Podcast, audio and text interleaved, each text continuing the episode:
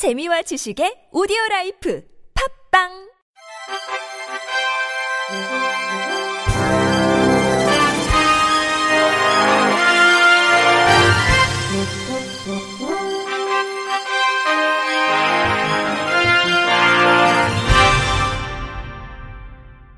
청취자 여러분 안녕하십니까? 9월 18일 월요일 KBIC 뉴스입니다. 한국시각장애인 연합회와 한국 프랜차이즈 산업협회 롯데리아는 지난 15일 정세균 국회의장과 인화여고 학생들이 참석한 가운데 점자 메뉴판 보급화 협약식을 가졌습니다.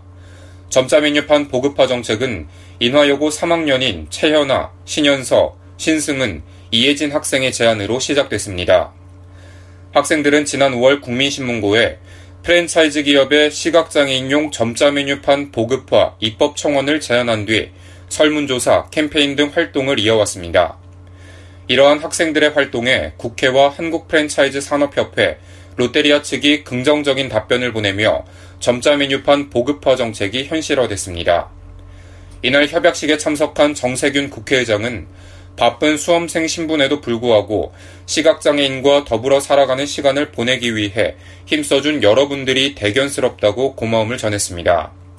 점자 메뉴판을 이용해 햄버거를 주문해 본 류창동 씨는 항상 식당에 오면 누군가에게 의존해야 했는데 이제는 음식 선택을 스스로 할 수 있게 돼 행복하다며 앞으로도 많은 식당에 점자 메뉴판이 보급됐으면 좋겠다고 밝혔습니다.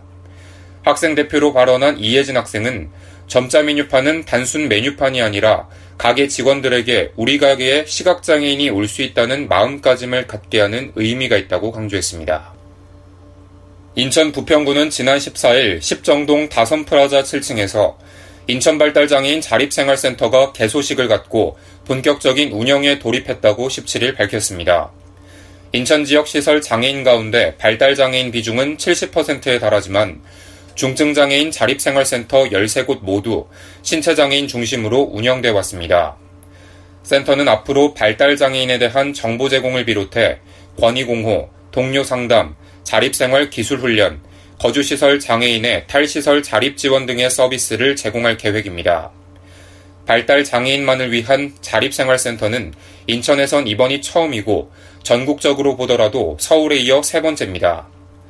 전국장애인 부모연대 인천지부가 인천시 등으로부터 월 500만원을 지원받아 위탁 운영합니다. 개소식에 참석한 홍미영 부평구청장은 인천발달장애인 자립생활센터를 시작으로 전문적인 발달장애인 자립 지원이 이루어질 것으로 기대한다며 발달장애인의 사회인식 개선과 자립 지원에 많은 관심과 노력을 함께하겠다고 약속했습니다. 김총명 인천발달장애인 자립생활센터장은 발달장애인 중심으로 센터를 운영하는 만큼 이들 권리를 지키기 위해 힘을 쓰겠다고 각오를 전했습니다. 남양주시는 15일 사회복지법인 사랑과 평화복지재단 호세아동산이 2016년도 장애인 거주시설 평가에서 전국 1위 최우수 기관으로 선정됐다고 밝혔습니다. 이번 평가는 시설 및 환경, 재정 및 조직 운영, 인적 자원 관리, 프로그램 및 서비스, 이용자의 권리, 지역사회 관계 등 총 6개 영역에 대해 전국 1875개 사회복지시설을 대상으로 실시됐습니다. 호세 아동사는 모든 항목에서 A등급 평가를 받고 장애인 거주시설 중 전국 1위, 최우수 장애인 거주시설로 평가받아 인센티브 700만원과 보건복지부 장관 표창 및 부상을 받았습니다.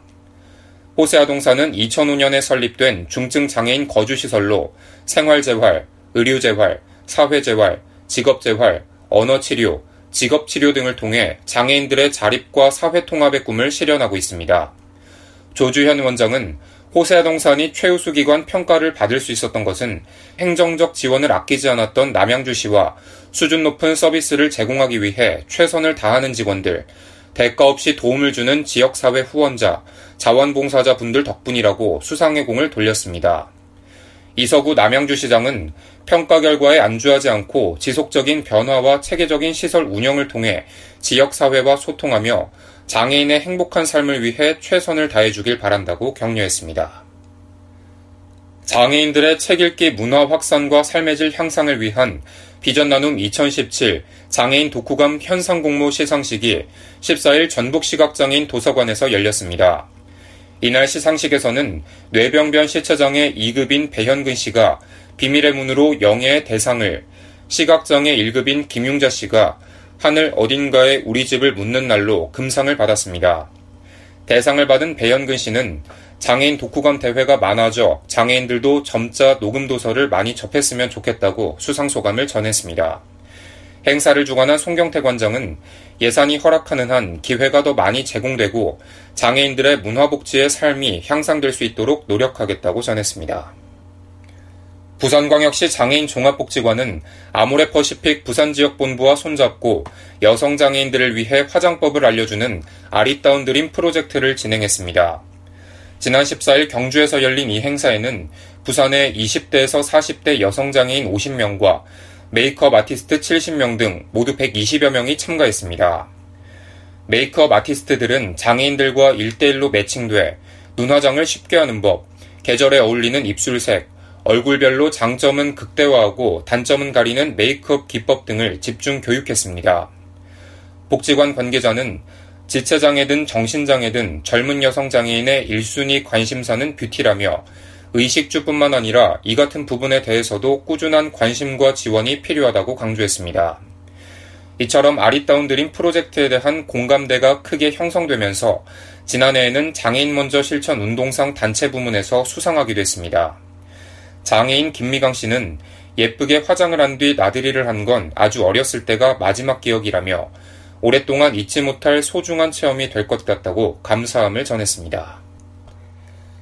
시각장애인인 70대 남자친구의 카드를 훔쳐 70만원을 인출해간 60대 여성이 경찰에 붙잡혔습니다. 부산 남부경찰서는 절도 혐의로 김모 씨를 불구속 입건했다고 18일 밝혔습니다. 김 씨는 지난 8월 9일 오전 11시 20분쯤 시각장애 3급인 A씨의 통장카드로 현금 70만 원을 인출해 쓴 혐의를 받고 있습니다. 경찰 조사 결과 김 씨는 남자친구인 A씨의 휴대전화기 케이스에 끼워져 있던 카드를 몰래 꺼내 돈을 찾은 뒤 다시 제자리에 넣어뒀습니다.